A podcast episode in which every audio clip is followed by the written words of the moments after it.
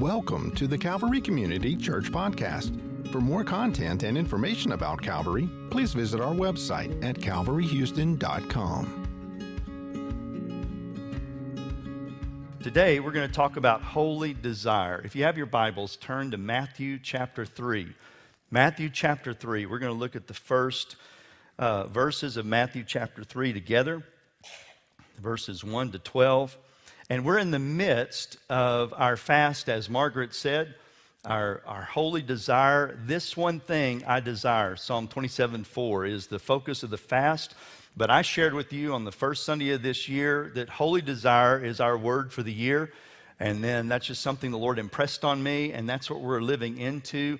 And so I appreciated Joshua ministering powerfully last week and sharing from Psalm 27 4. It was a great message and uh, anointed and impactful for our lives. And today I want to talk about another aspect of holy desire baptize us with your fire. Baptize us with fire. That's one of our prayers that we're actually going to be participating in for the whole year. So let's pray.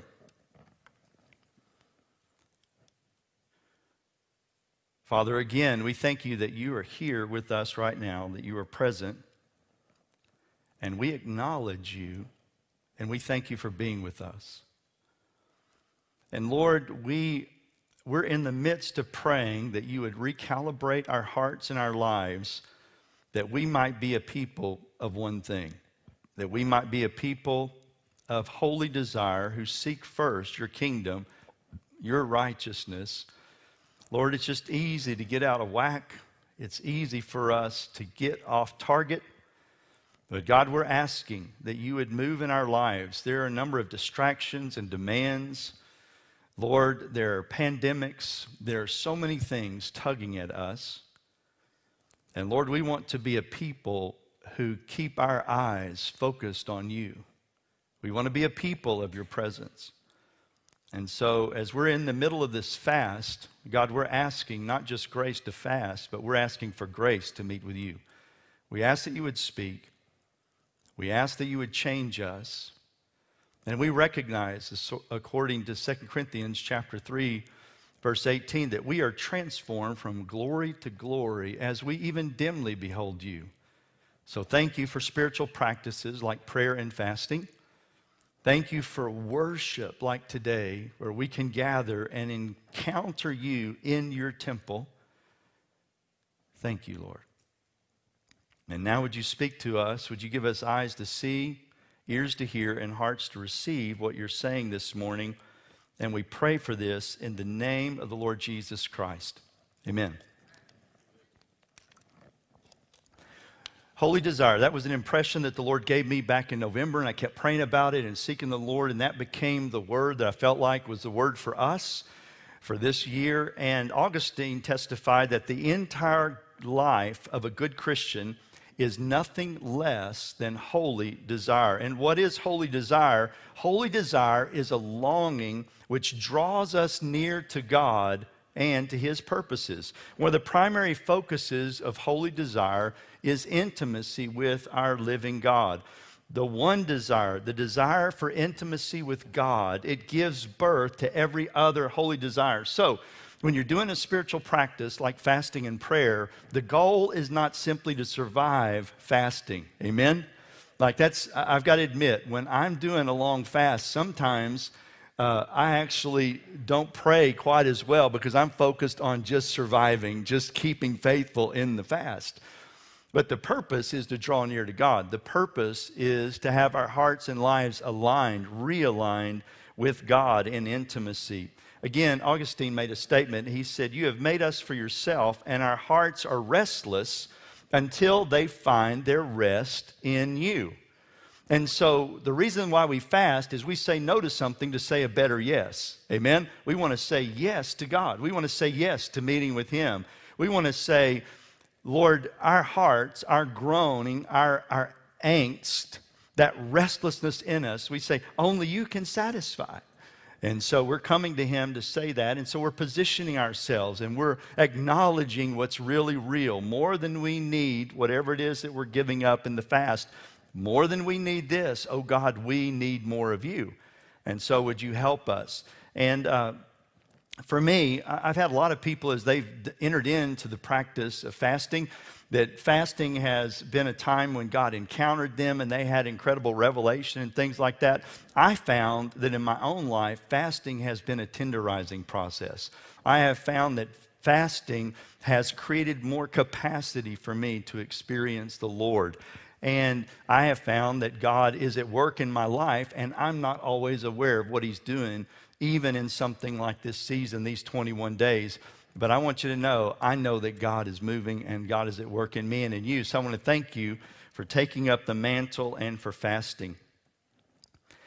In uh, Matthew chapter 3, verse 11, it's the last phrase of a prophetic word that John the Baptist gave. He said that Jesus would come and he would baptize us with the Holy Spirit and with fire. By the way, our prayer today our prayer in this place is baptize us with fire. Your holy desire, Lord Jesus Christ. If you don't get anything else out of the message, I pray that there will be something stirred up in you that says, Lord, immerse me, baptize me with fire, with your holy desire, Lord Jesus. That's what I'm asking that we carry out and we carry from this place. So we want to read to get the context of the third part of Matthew chapter 3, verse 11, let's look at the context of verses 1 to 12. In those days, John the Baptist came preaching in the desert of Judea and saying, Repent, for the heaven, kingdom of heaven is near. This is he who was spoken of through the prophet, a voice of one calling in the wilderness, Prepare the way for him, make straight paths for him. John's clothes were made of camel hair and he had a leather belt around his waist. His food was locust and honey. People went out to him from Jerusalem and all of Judea and the whole region of the Jordan. Confessing their sins, they were baptized by him in the Jordan River. But when he saw many of the Pharisees and Sadducees, the religious rulers of the day, coming to where he was baptizing, he said to them, You brood of vipers, who warned you to flee from the coming wrath? Produce fruit in keeping with repentance. And do not think that you can say to yourselves, We have Abraham as our father. I tell you that out of these stones, God can raise up children for Abraham. The axe is already at the root of the trees, and every tree that does not bear good fruit will be cut down and thrown into the fire. And I baptize you with water for repentance, but after me will come one who is more powerful than I whose sandals I'm not fit to carry. He will baptize you with the Holy Spirit and fire. His winnowing fork is in his hand, and he will clear his threshing floor, gathering his wheat into the barn and burning up the chaff with unquenchable fire. We could spend a lot of time just unpacking all the revelation in this passage. I guess I would just like to make a couple of comments before I get into the, to the, the the, the bulk of the sermon that I want to do. But it says that the Pharisees and Sadducees were coming out there where he was baptized. You see, God was moving so powerfully through John the forerunner. He was embodying a message, a, mass, a message as the forerunner, preparing the way for the coming of the King of glory. He was embodying this, and people they actually found him. They went out to where he was, and the scripture tell us that they went out there and they were confessing their sins and they were being baptized. Now, I want you to know that for the people of the Jewish faith, they don't get baptized. They baptize people that are converting but the people that are Jews don't get baptized and they don't publicly confess their sins like this. But they were going out there, they recognized by the gift of the Holy Spirit that something new was happening. And when the spirit of conviction came, they got in action. They got in action by saying, We want to be washed. We want to have this as the sign that we're being cleansed, and we want freedom from our sins. Now, the spiritual leaders, the Sadducees and the Pharisees, they came out there, but it came to where he was doing it. They were coming to observe, they didn't come to partake. And so he uses that phrase, you brood of vipers. I mean, it's like if you light a bonfire, if there's any snakes around, they're going to leave the area, right? And so there's, there's something going on, and, and they've come, but rather than entering into it, they came to observe or to measure or to evaluate or, or whatever was in their hearts. But they didn't submit to what God was doing, this new thing, nor did they confess their sins and repent.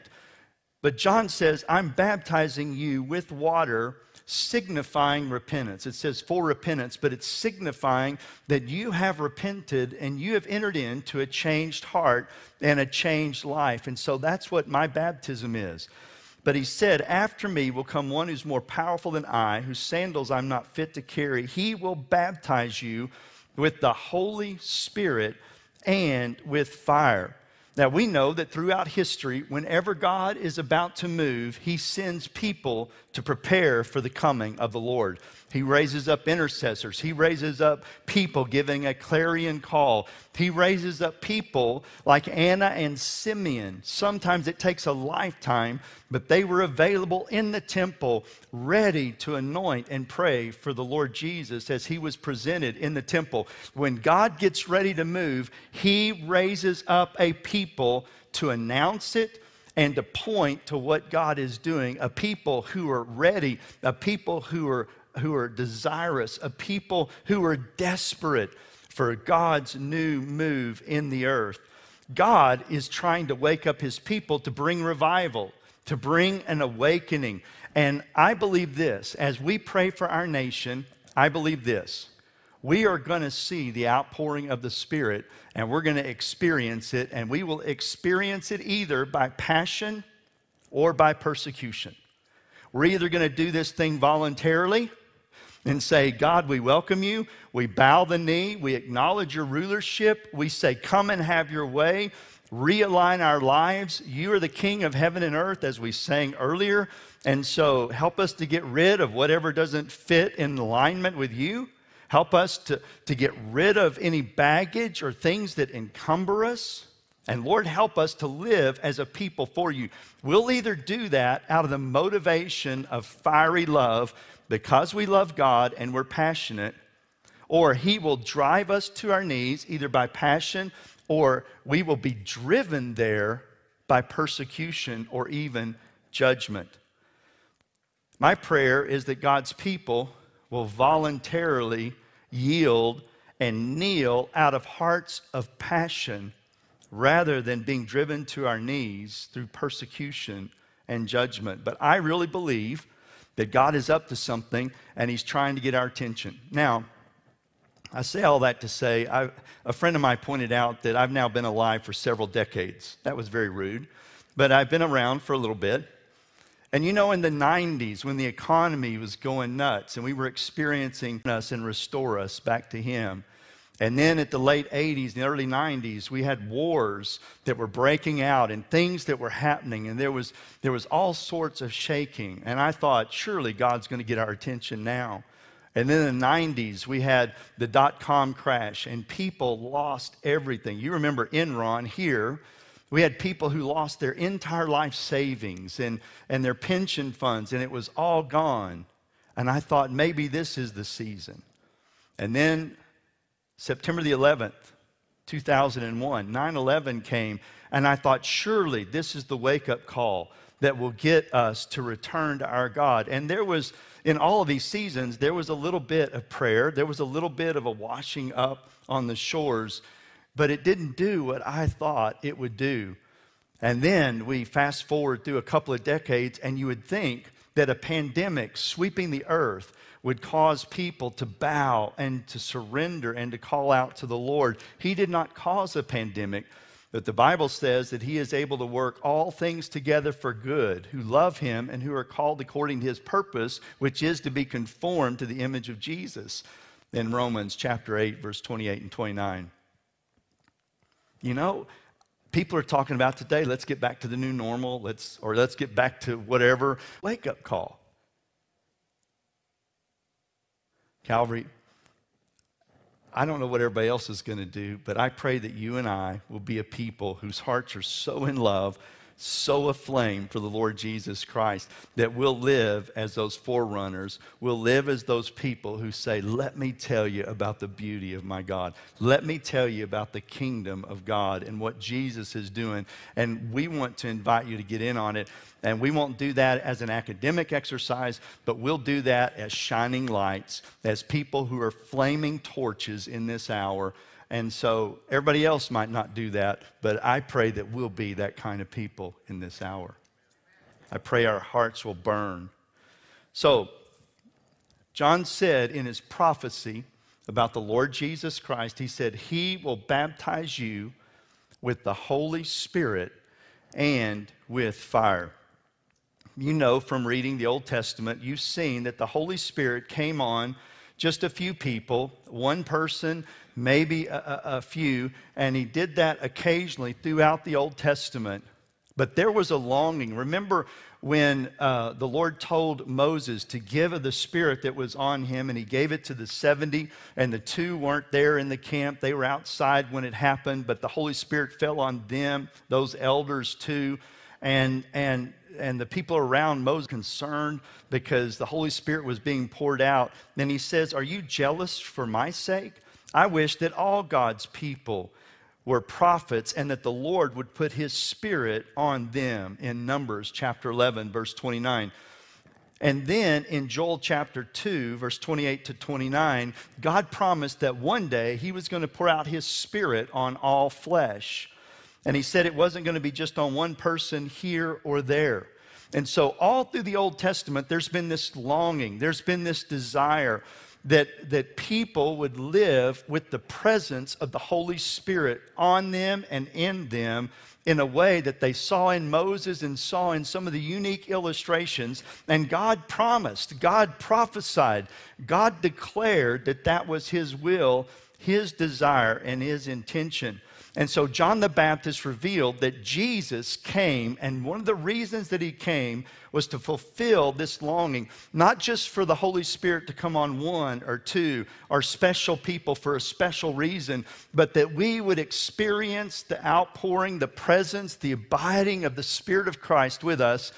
And he said, Jesus is going to baptize you with the Holy Spirit and with fire. And this outpouring of God's Spirit, His Holy Spirit, was a game changer. Now there would be a people, there would be a whole generation, not just a few, the revelation and the empowerment of the Holy Spirit. And not only would Jesus baptize with the Holy Spirit, the passage says he would baptize us with fire.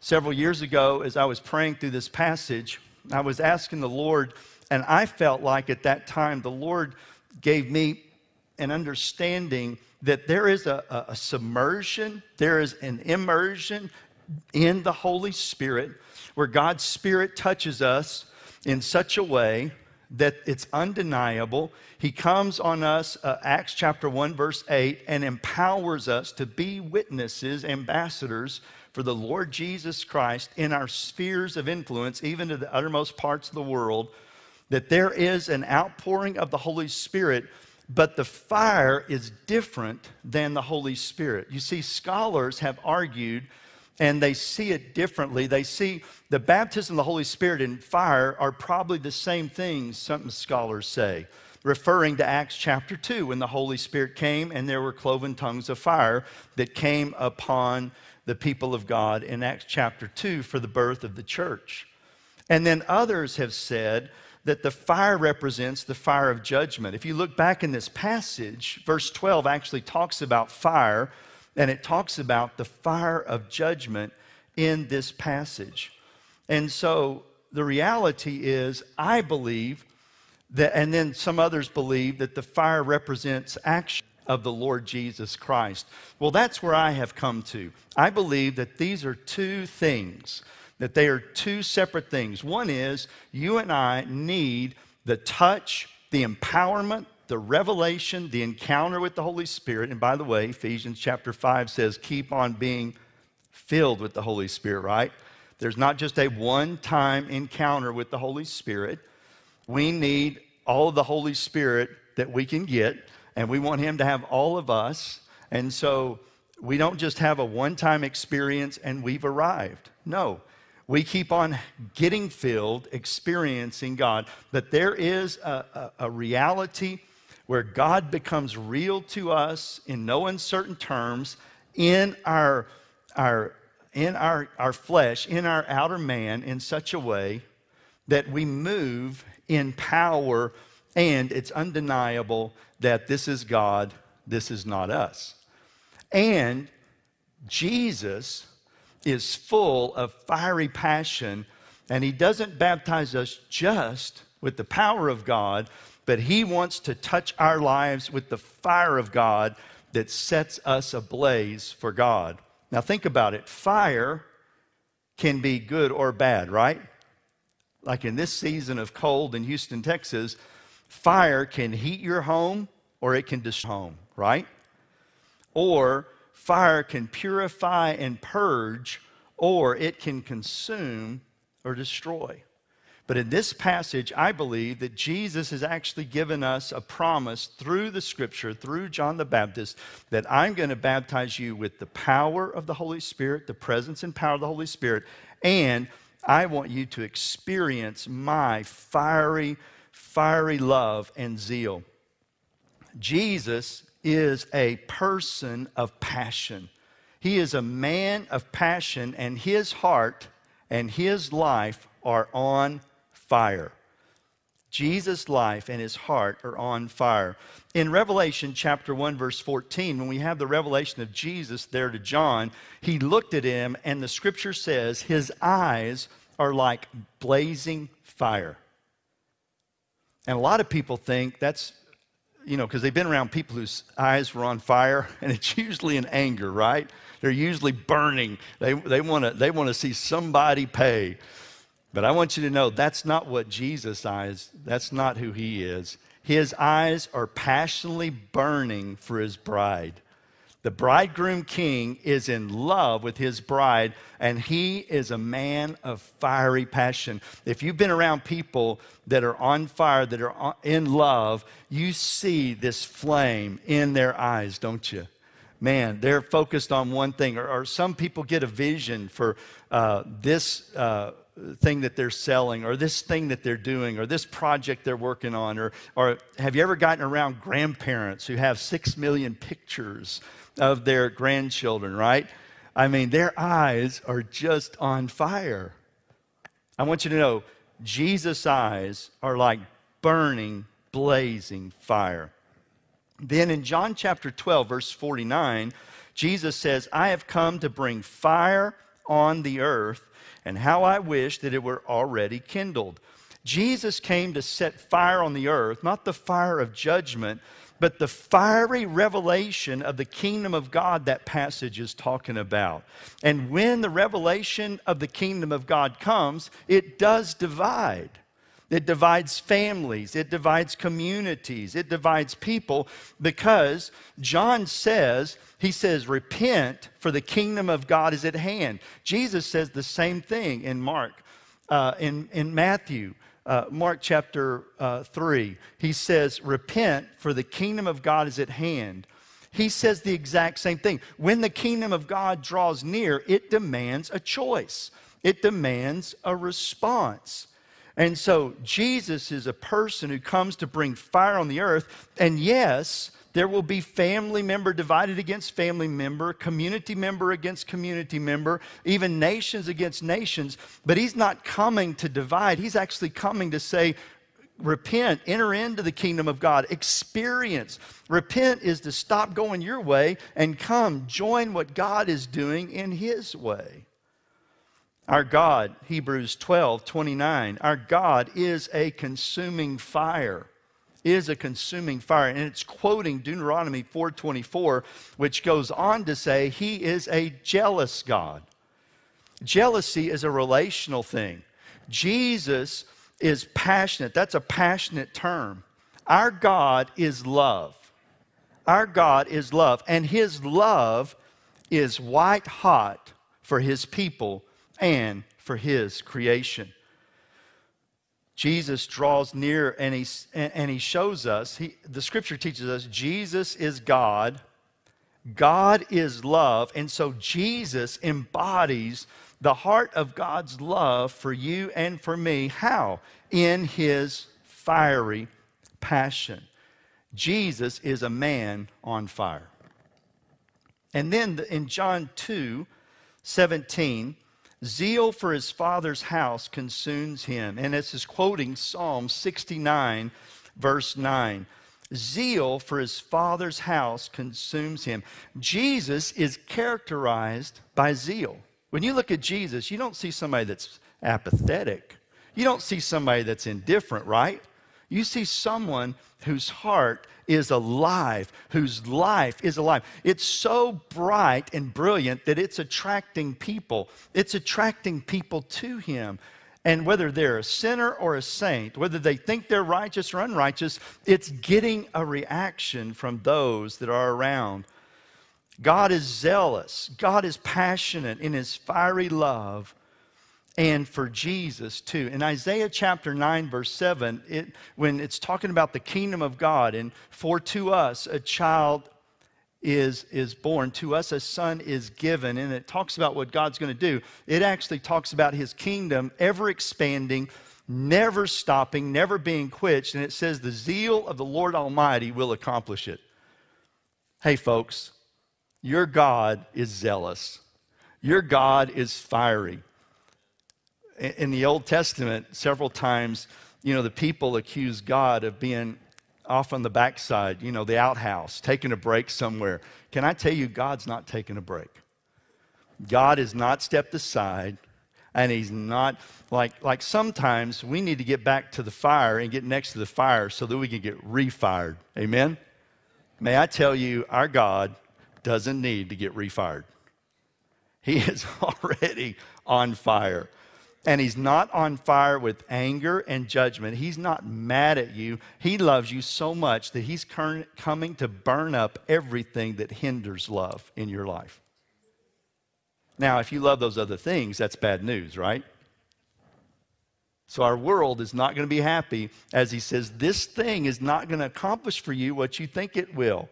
Why don't you surrender that to me before it gets burned up? But a lot of people are going to hold on till the dear end, and then it's just going to burn up, right? Even Christians are going to experience that. Our God is fiery. Now, turning your Bibles to Revelation chapter 3, verse 19. Revelation chapter 3, verse 19.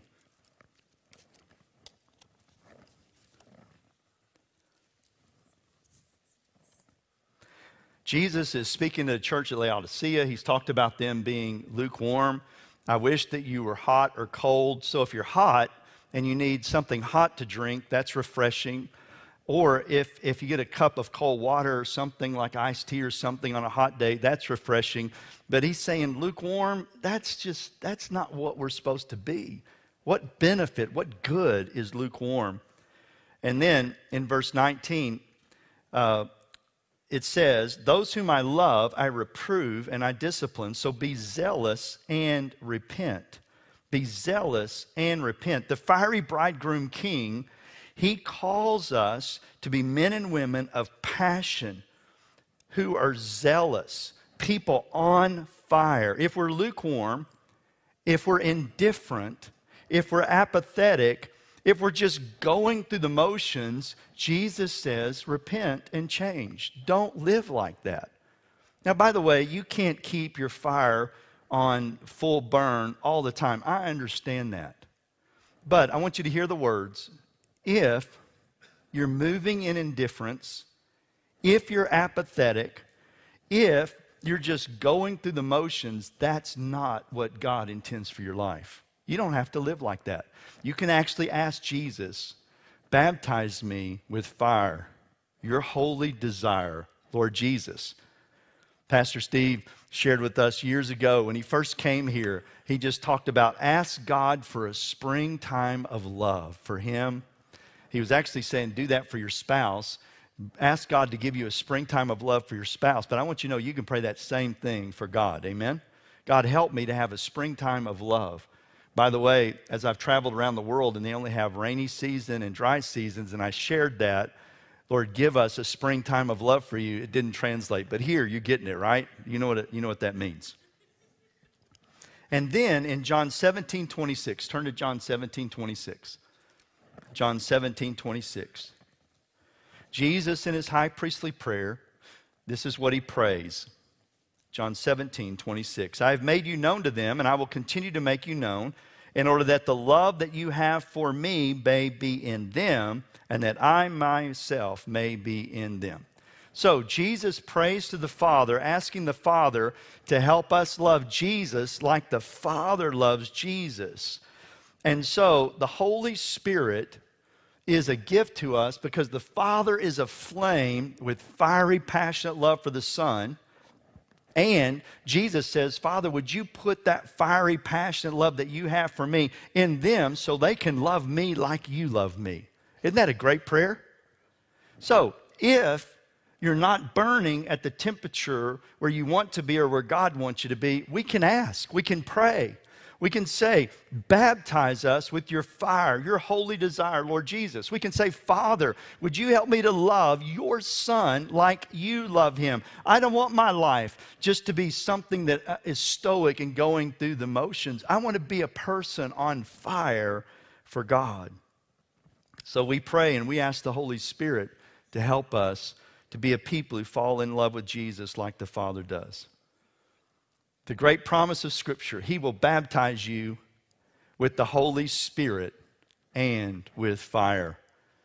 May that be our prayer in this year, over and over and over again. One way to begin to experience holy desire is to ask Jesus to baptize us with his fiery, passionate love. So, we are a people, a part of our group identity is we are a people who cry out, baptize us with the Holy Spirit Baptize us with fire, with your desire, Lord Jesus.